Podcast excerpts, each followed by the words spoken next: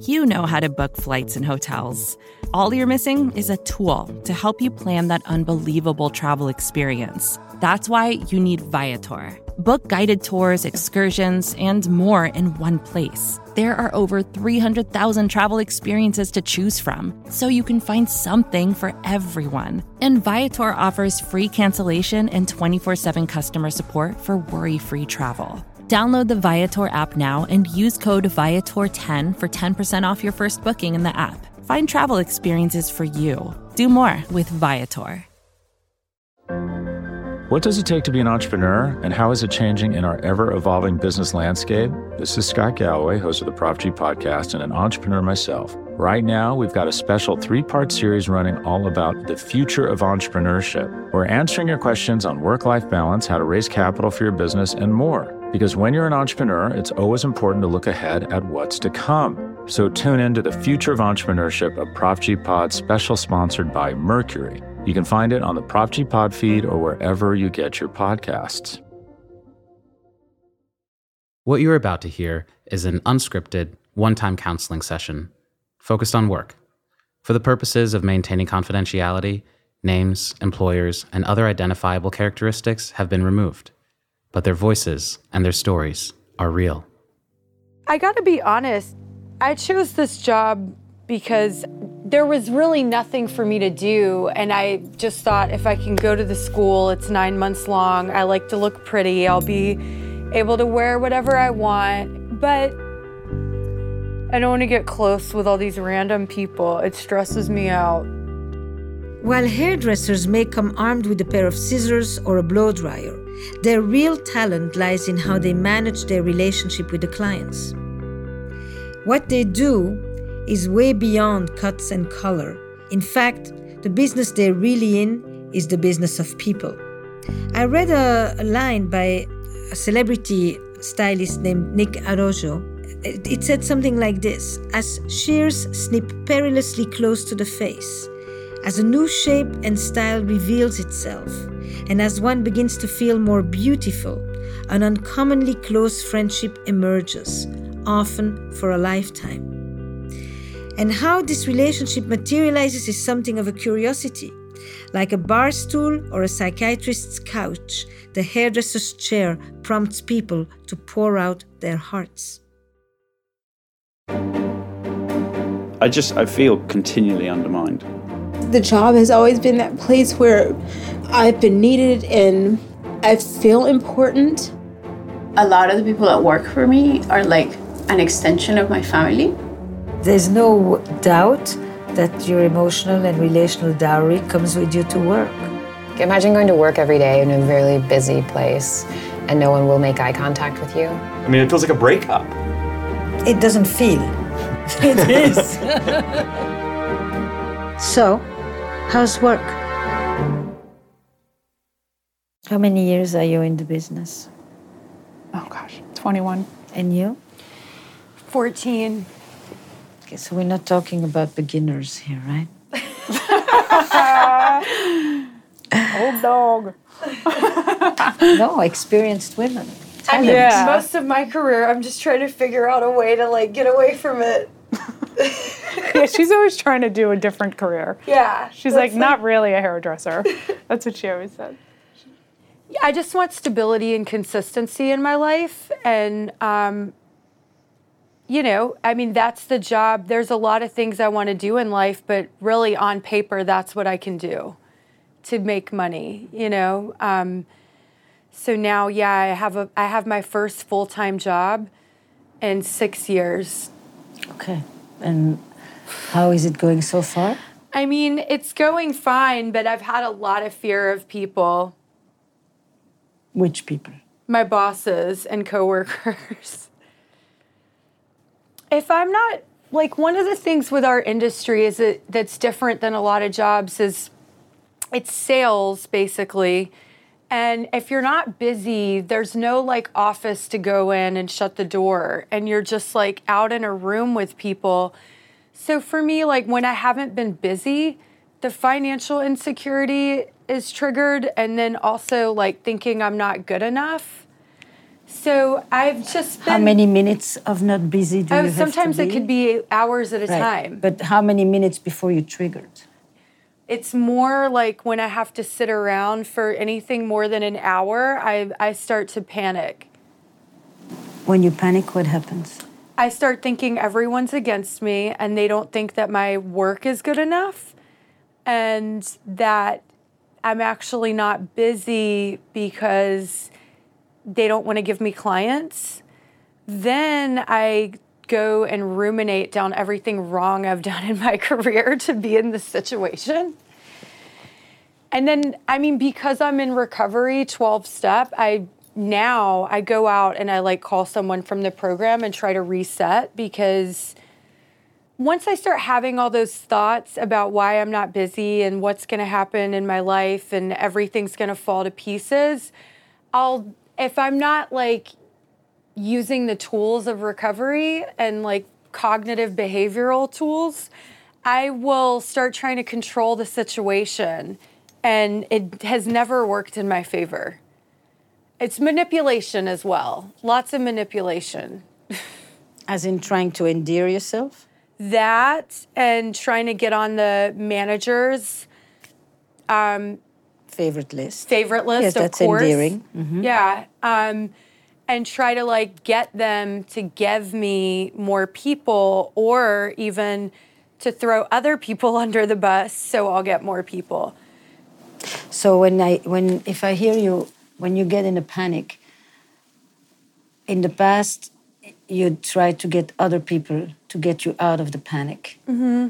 Yeah. Primarily by endearing yourself and telling them how miserable you feel and please help me and make me feel better at any cost.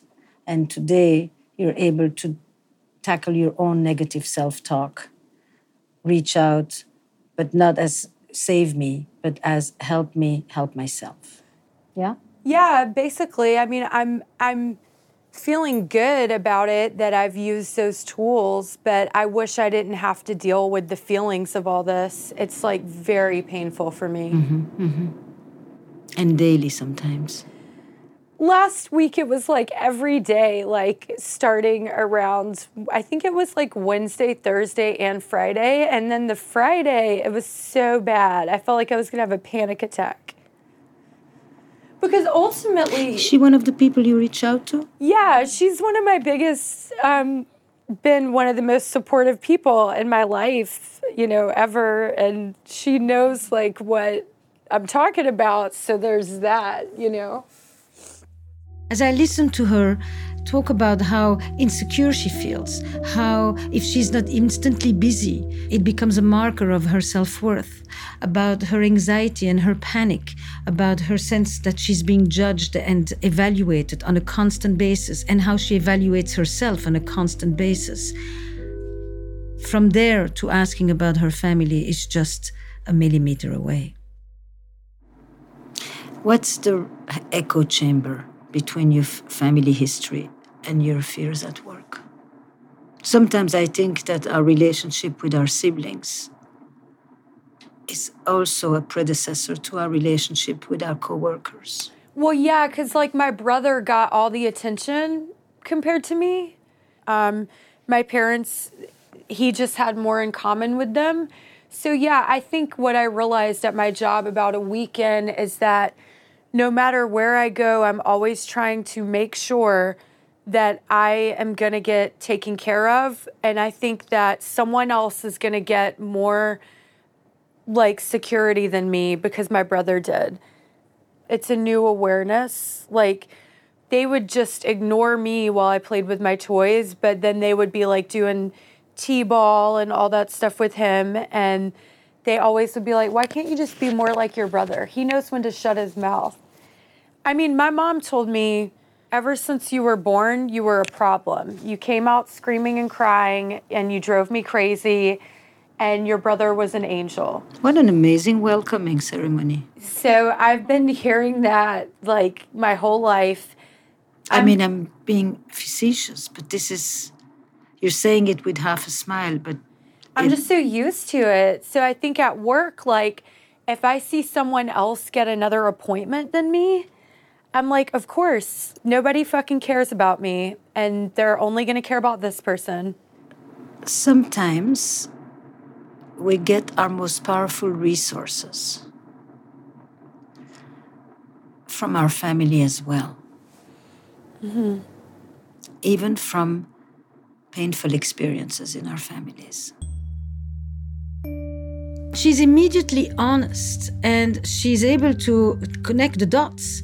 And she sees that she has been competing with her brother all along, and now she's competing with her coworkers, and that there's an eerie resemblance between the relationship we have sometimes with our siblings and with our coworkers. Anywhere she goes, she immediately makes sure that she's being noticed.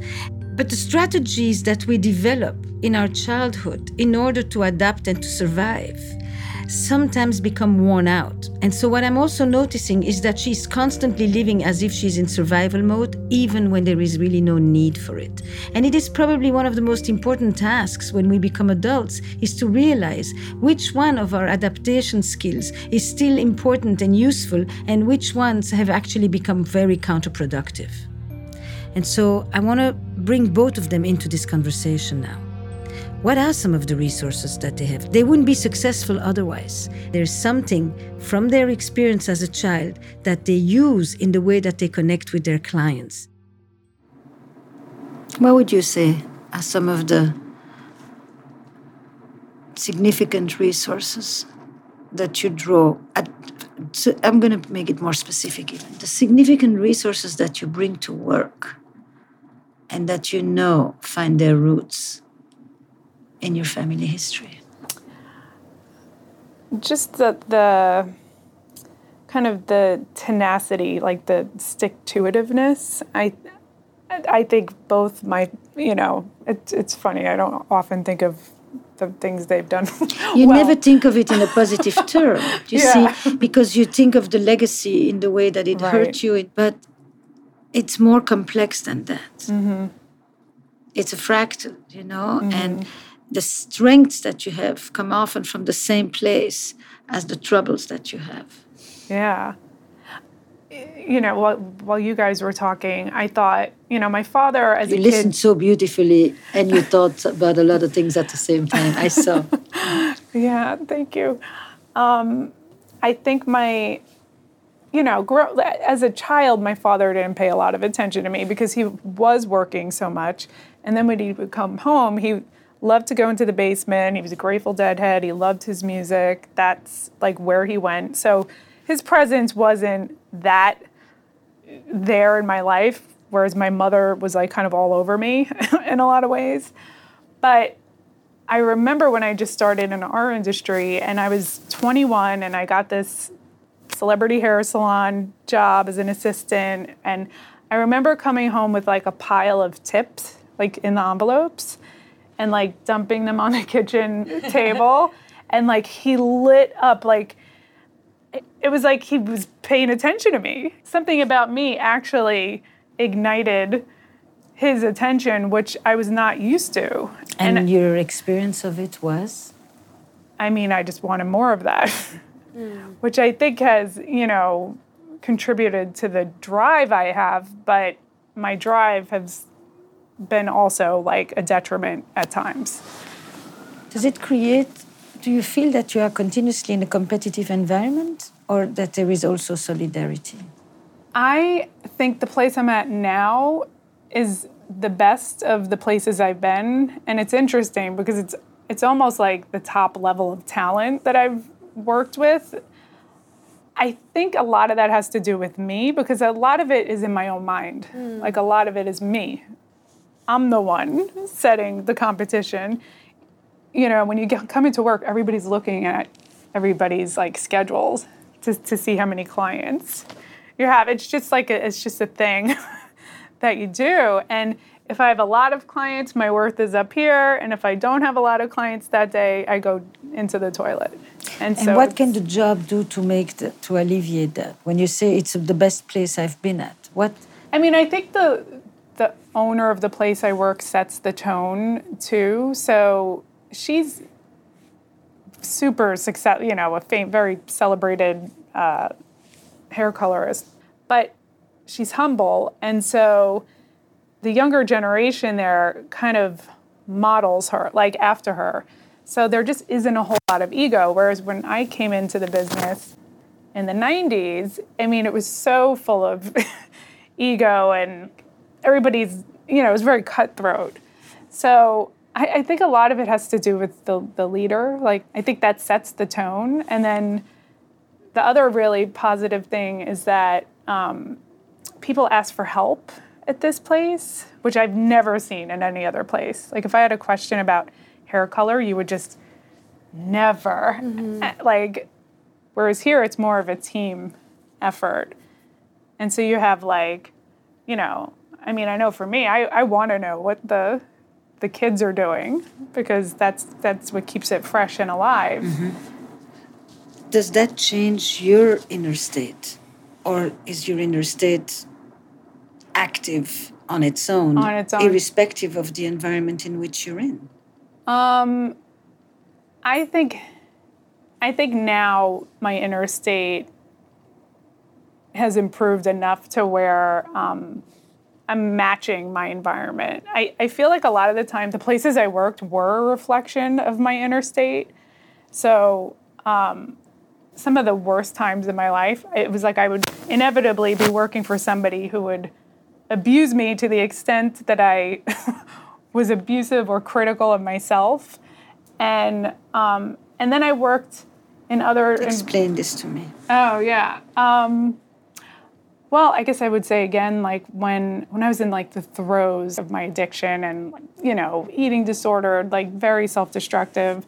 My first job was assisting this colorist who would just like shame and humiliate me and criticize me and you know nothing was good enough and you'll never be a colorist and you know women will never be as successful it was just like every you know every harsh and mean thing that you could say you know body shame shame my outfit like Ugh. like everything like he would just tear me to pieces but looking back, that was really a match to what was going on with me. Like that's definitely was my own inner dialogue. He would say all the things I already believed to be true about myself. It was just, you know, reflected in his treatment of you me. feel the pain while she talks, right? I just don't. It's like she's lacerating. Yeah. Well, I I'm just so sick of like that like attraction. Yeah. Like I just cuz right now I'm working so hard on like really having high self-worth and I Say think to him. Yeah, and yeah. I I think it's like the best it's been. But I'm just like so af- I get like really afraid with the law of attraction stuff that if I think like something, you know, negative that it's gonna like happen on the outside, you know. But I guess like I don't want like you know bad stuff to happen because I'm feeling that on the inside. Does that make sense? Yeah, no. Totally but it's but I, I, didn't make a lot last week. I think that's crazy. well, you're practicing. Mm-hmm. You're practicing mm-hmm. that if you have a week where you have less income, that doesn't necessarily translate instantly into you're a lesser person. Because that's what it is for me a lot. It's like, if I've got money like coming but in. Let me stop you one second. Uh huh. Because I just noticed something here. You were talking and you were reacting to what she was saying. So I just wanted you to voice it. Mm-hmm. But then you began talking about you again. Mm-hmm. And you're used to that. Used to what? To having someone take over and say, You think you have it bad? Let me tell you mine. Oh. and you just retreated. I did, yeah, I didn't I didn't notice. But now you do? I I mean, I get I it's hard because I have like a mentoring type yes. of relationship with her. Yes. But I'm going to something different. Yeah. Because she she literally took it back and took it over to her. And you receded. Mm.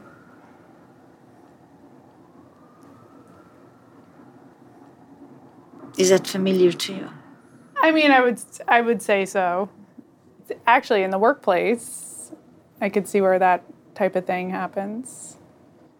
and it makes me think of like the this bigger th- this this hindrance that in my career I've had with like being seen or being visible in spite of having a lot of like talent and skill at what I do where I grew up when I got attention and I did when I was like a teenager and people started to notice me and I you know I actually was like was physically attacked for that for like the things that were positive about me mm-hmm. even though it's a little different than what we're talking about but but it's just something where I will shut it down I'll dim down and what about home sets you up for this receding at because home? you recede so you do two things at the same time right mm-hmm. on the one hand you recede and then on the other hand you watch to see who gets more mm. That's true. That's definitely true. Who at home? I think probably like my father. I would like recede more because I was afraid of him, his disapproval, because I got so little from him to begin with. So I think any more disapproval from him or any sense of disappointing him, I I think I would, you know, I would that would dim me down. Do you think that it changes the way you work with a female boss or a male boss? Yeah, I mean that's an, definitely an interesting question. Um, this is actually part of the theme and why this is all very interesting to me. Like with authority figures, how I do turn them into parents. Mm-hmm. um, so yeah, I mean, with men, sometimes I feel like it's like a sexualized piece where I turn myself into an object. And then I feel like with sometimes male bosses, I feel like I have to kind of use that angle, even though I, I don't do anything, I, I just feel like I put that foot forward a little. Um, Explain to me. Um, that foot can mean a lot of things yeah, and yeah. look a lot of ways. I think just being coy or even acting childlike sometimes. Like if I need to get my need met, I can be like like a little girl and then they think I'm cute and then they, you know. And it's not um yeah, it's kind of a newer. Yours is a cute little girl, and yours is the damsel in distress. A hundred percent. Yeah. I always have to be like needing help. Very early into this conversation, it becomes clear to me that these are two seasoned professional hairstylist women who, while they talk about their fears, their insecurities, and their challenges with their sense of self worth.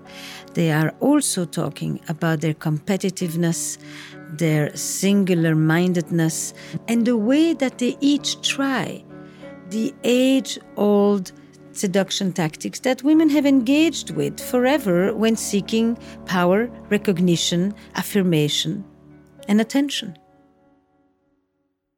So these strategies. Mm-hmm are primarily with men bosses. The needing the help, I only do that with guys. And the coy, cute, yeah, little girl, daddy, help me. Mm-hmm. Yeah, or just like you know, just using look, like appearance, mm-hmm. to get approval or um, attention. Attention. Yeah. And with women bosses, what's the strategy? Avoid. I've either had like avoid it all teen, like defiant teenager. I've had that one at a couple of jobs because ultimately I'm afraid of authority figures. Mm-hmm. You know, I feel like threatened even when there is no threat. I sense a threat. That. So, um, uh, like rejection, abandonment, or um, humi- like humiliation, or just being shamed. Because I think with my, at least particularly with my mother, and I actually know you can relate to this, like having somebody who really gives you a lot of like adoration and oh you're so amazing and you're this and you're that and then like it switches. And then it's like, you're a piece of shit and you're a fucking, you know, failure. And how come you're not as good as this one? And how come this one gets a 100 and you didn't get a, and you got a 95? like, so, and I feel like I've had employers like that, you know, you know, over, not, not anymore because I, I think I've, done enough interior work on myself that I just I don't that's not my experience anymore but for years that was my experience with like bosses saying even very similar things that my own mother would say and the growing up was about finding different bosses or putting limits mm. oh I always found a new boss have you learned to put limits um, I'm learning. It's uh, that, yeah, it's a great question. I it's yeah, it's been really hard because I'll I've instead more like how do I exit the situation, or I or I just get so um, outraged about the situation, similar to how I felt with my mother that yeah, I just leave and, the voice of with, outrage like, says you. what? The what? The voice of the outrage. Yeah. Um. Fuck you for not valuing me, for not seeing me, for not supporting me, and now, you know, now you have to deal with the the consequences of that, like of my leaving.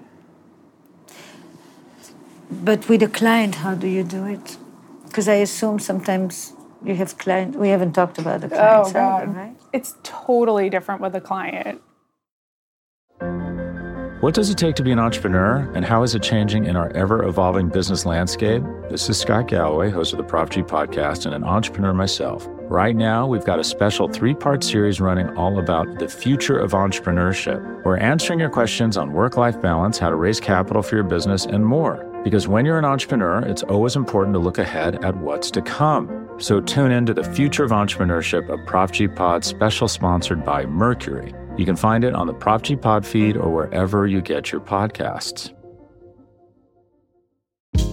Hey, this is Scott Galloway, author, professor, entrepreneur, and most importantly, host of the Prop G podcast. We got a special series running on right now called The Future of Work, where I answer all your questions on surprise, the future of work.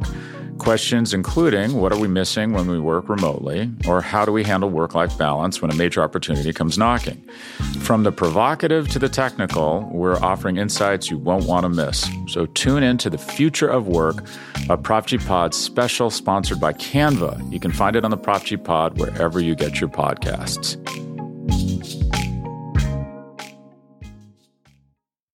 Look, Bumble knows you're exhausted by dating. All the must not take yourself too seriously, and 6 1 since that matters. And what do I even say other than hey?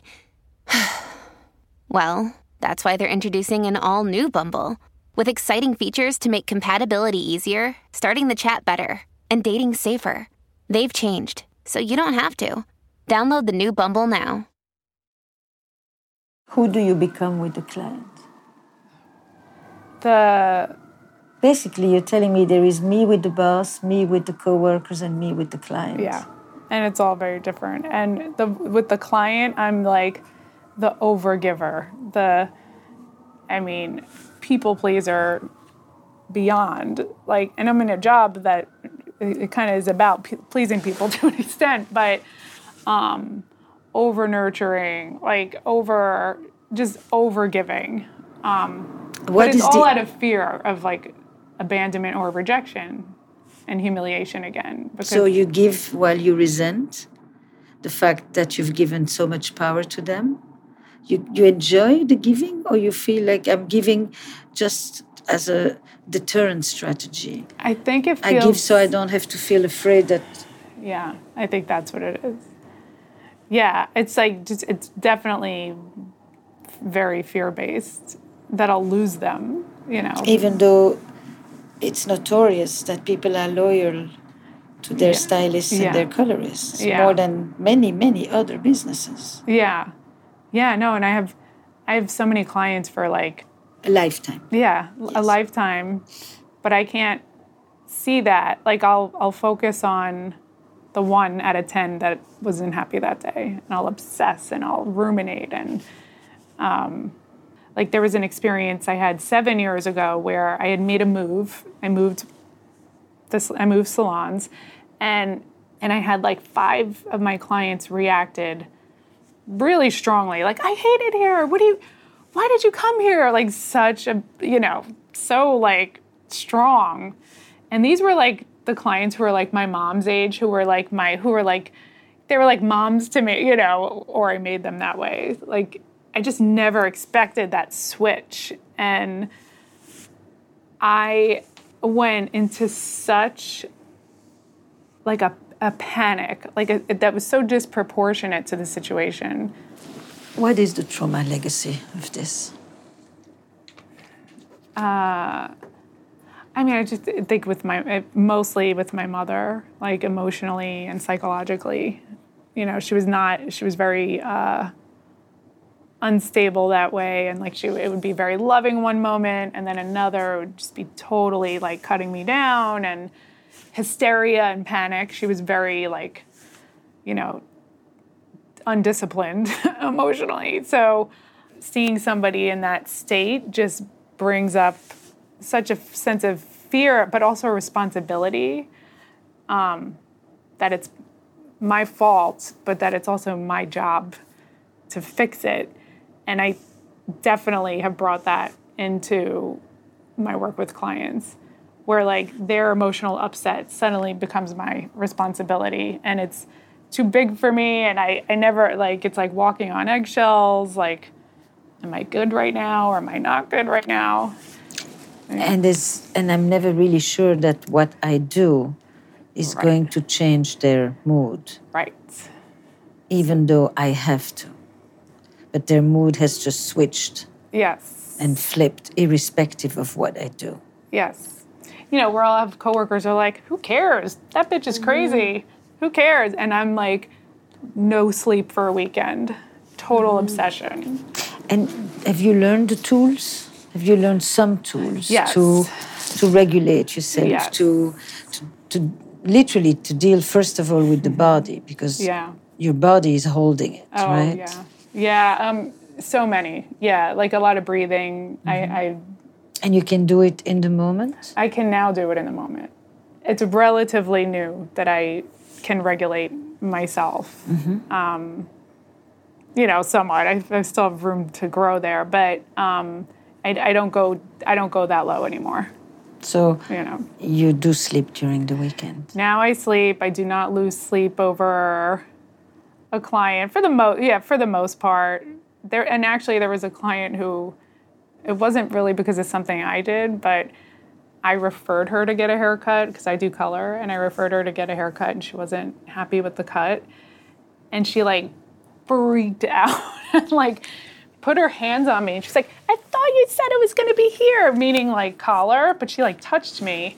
And it like really I froze, which is like the first response. And then I had like I had like a couple of bad days, but then I bounced back. Whereas I think something like that in the past, also because she did it in front of people, that scenario of being publicly humiliated would have, you know, but I, there was a something more solid in me where I realized that like, oh, this has nothing to do with me. Like I, I just Beautiful. didn't take any of it on. Beautiful. Yeah. So that was definitely a success. That's when you know. Yeah. Things are changing. Things are changing. Mm-hmm. Yeah. Mm-hmm. So yeah, breathing, meditating, yoga. Just I try to do a bunch of things like that to, you know, ther- well, therapy. Here you did more than that. Here you simply also said, "This is not home. Yeah. I'm not a child with mm-hmm. mom this is a client who is not happy with her cut, mm-hmm. and I am not responsible. Mm-hmm. I can care, but I am not responsible. Right. I right. mean, you you stayed in the here and now. Mm-hmm. It's more that when you're triggered, you're not just remembering, you're reliving. Right. Yeah.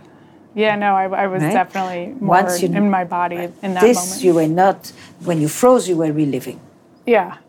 But once you were able to breathe yourself out of it. You were in the Mm-hmm. here and now. You were not Right. the eight year old. Right. How old is she? Uh, who the The girl? the girl? The girl that freezes.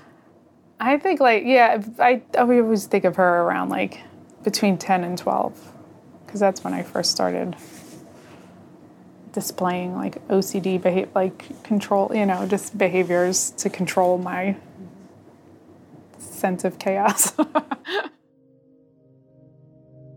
A child that grows up with a parent who goes back and forth between loving and aggressive and violent, between hugging and slapping, is a child who, as she describes, becomes sometimes intensely responsible for thinking that they created the inner state of the other parent or that it's their responsibility to change their mood.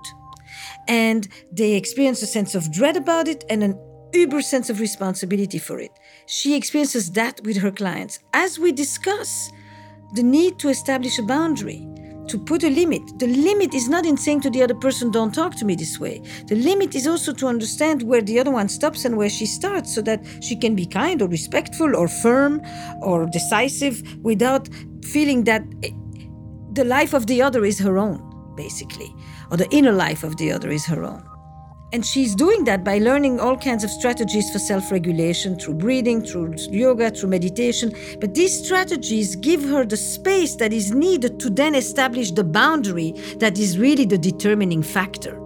The boundary that says, this is where I stop and this is where you start. And therefore, if you did were upset about your haircut, that doesn't make me stay awake for the whole week. Are most of your clients women? yes. And do you ever see a kind of an irony that you went into a place? Uh, uh, finish the sentence. Well, yeah. Oh gosh, with so many. it's a practice that is the continuation of your childhood, Yeah. right? Pleasing women. pleasing who are uh, sometimes emotionally you know not yeah just erratic i guess. But you don't just please them, they also let you get close to them. Mm-hmm. Because you're one of the few professions that people can still touch someone. Oh yeah. Hmm? And not have to fear instant repercussions. right. So you get to have a closeness, a mm-hmm. physical closeness. Mm-hmm. You get to touch. You get to put your hand in their hair, which is one of the most early experiences any baby ever has, hmm. universally. You get to wash their hair, which is one of our most primary experiences. Mm-hmm. So it's it's very intimate, it's very physical, it's very mm-hmm. proximate. So you get to come close to the women. You're not just Yeah. busy pleasing them. Right. You also get to have a closeness you never had. right yeah and that's the part i do love That's the part I hate. Too much responsibility. Mm.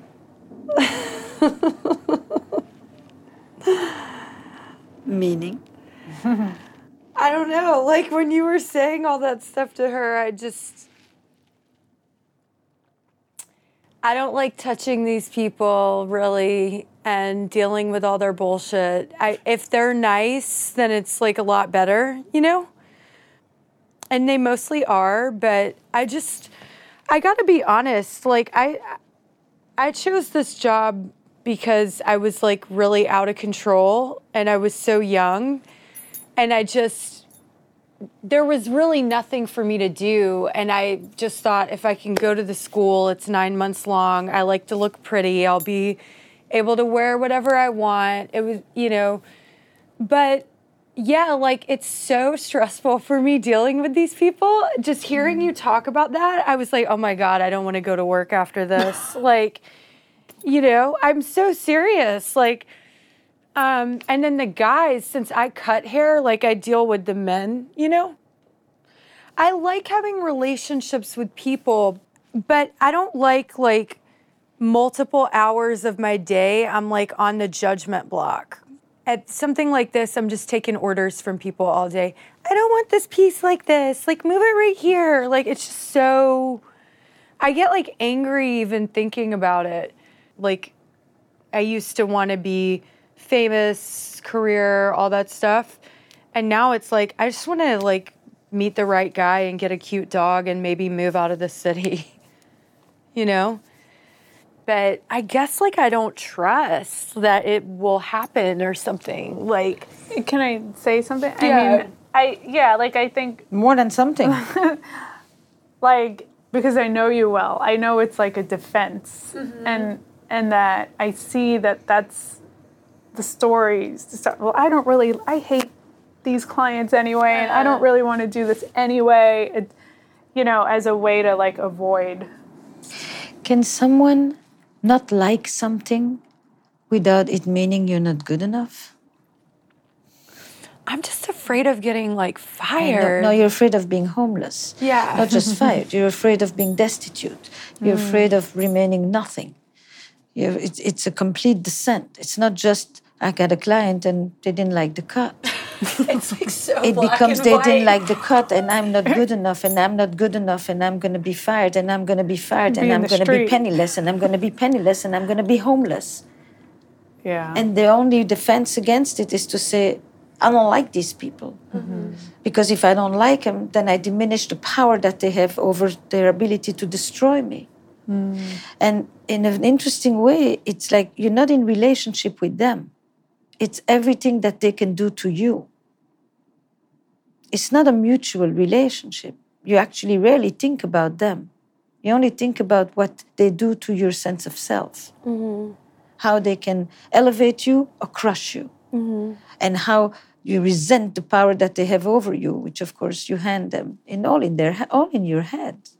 Mm. But there is very little. There's no other person when you talk about them. They're not real people. They're all stand-ins for your family, but they're not real people. you know.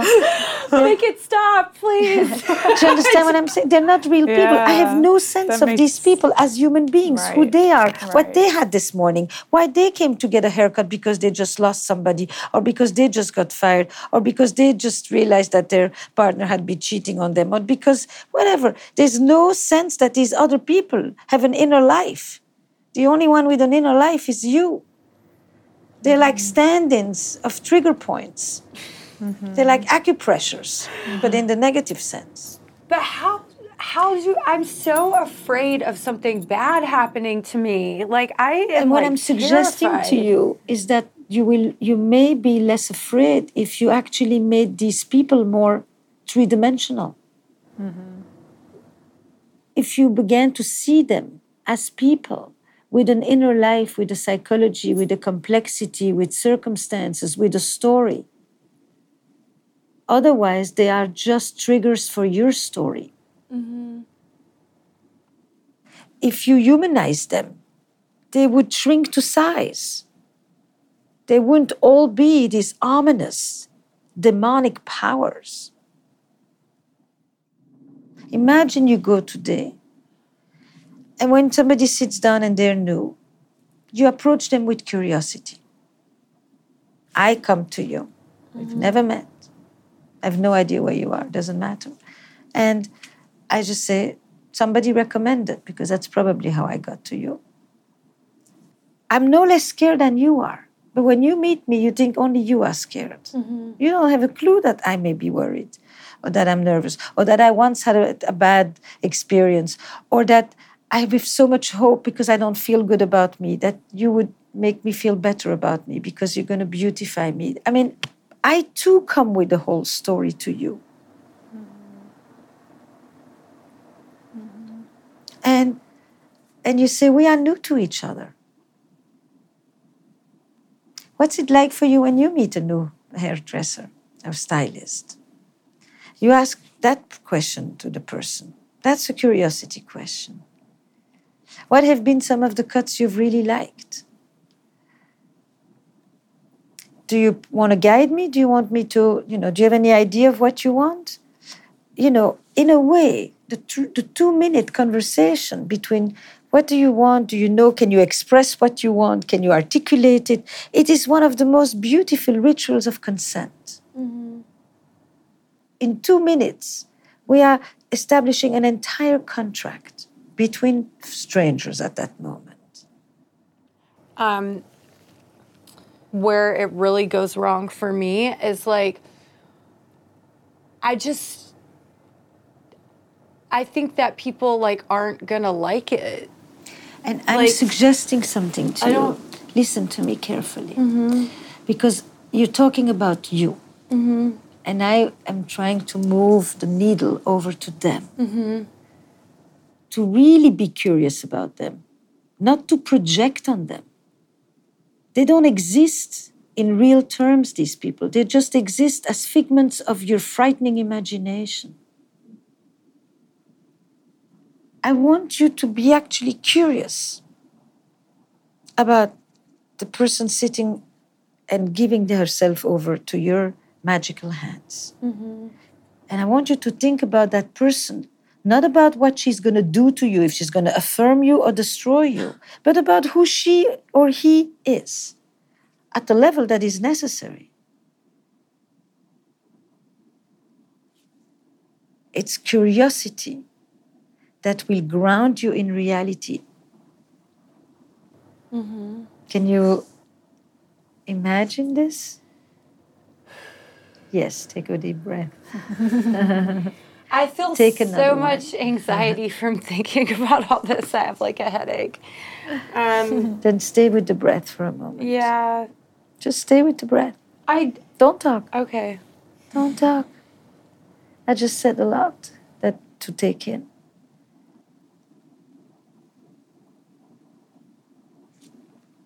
And sometimes the minute you put your hands in their hair, they start talking. They confide in you. You know, I always think it's either this couch, the bar stool, or the hairstylist chair. That's where the stories get told. But what about the people that just like aren't nice? Like, can we? Because there, there's a lot of them, and they sit down, and the first thing they say is, "How long is this going to take?" Because I need to leave in like 25 minutes, and it's already something that would be ridiculous to think that it would take that long, because it would be longer, 45, and then as soon as you start working, they tell you they don't like that. And then they say, Where did you work before this? And they literally want to make you feel bad.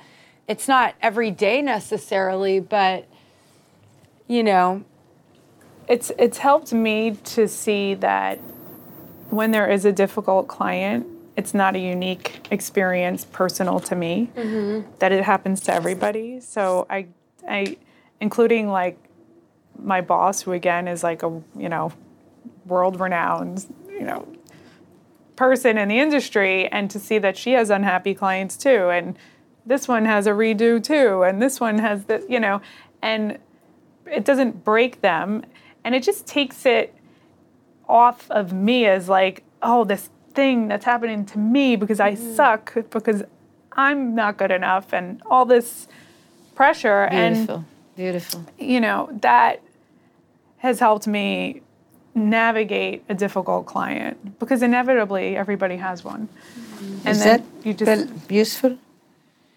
Yeah, it's useful. And I mean, I know logically and from experience, the more calm you are and just like easygoing, then you kind of can like diffuse it. You know, if you're defensive, it just makes it worse. Interestingly, though, we talked about clients and you went directly to the but what about the mean ones? Mm-hmm. They're not the majority, No, but that the one, but they're the ones you want to hone in on. I, I'm just, I'm happy to help you with them, by the way. but it's uh, it's like part of what will change your experience of the world is that you resist going to those as the first ones and as the only ones that matter, like the mm-hmm. one in ten that you just spoke about Right. before. right You mm-hmm. know. Can you imagine that the one that sits in the chair and says, "I only have twenty minutes," um, isn't only being mean, but may have a, may be in the midst of a big problem themselves. Mm-hmm. And curiosity would say, "Are you having a tough day?" it's I- true Huh? it's so true that's when i was able to make that switch off of myself and onto them, it totally alleviated a lot of that pressure. Like, oh, you know, oh, where are you going? You have to be, what, what time do you have to be out? Like when they're all like, ah, I gotta get out of here. oh, what do you have going on? Just lighten it. I just try to lighten it, realizing that they're anxious. How can I alleviate their anxiety? This way it's about them and not me. Mm-hmm. That's good. Well said. Very well said. yeah, it, it helps. Definitely.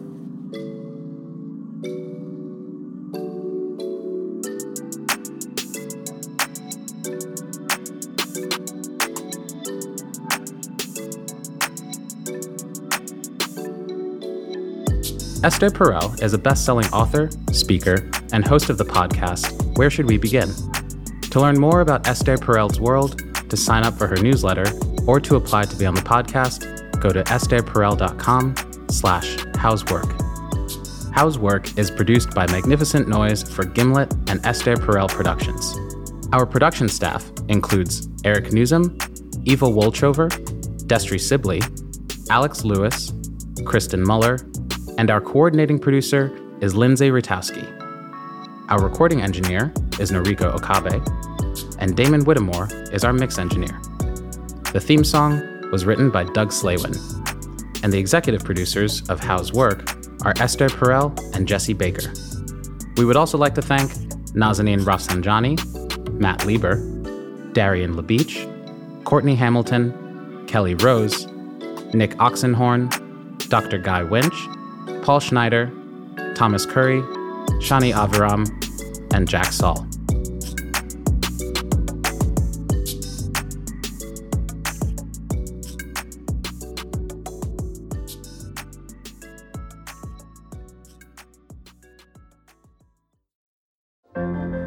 What does it take to be an entrepreneur, and how is it changing in our ever evolving business landscape? This is Scott Galloway, host of the Prop G podcast, and an entrepreneur myself. Right now, we've got a special three part series running all about the future of entrepreneurship. We're answering your questions on work life balance, how to raise capital for your business, and more. Because when you're an entrepreneur, it's always important to look ahead at what's to come. So tune in to the Future of Entrepreneurship, a Prop G Pod special sponsored by Mercury. You can find it on the Prop G Pod feed or wherever you get your podcasts.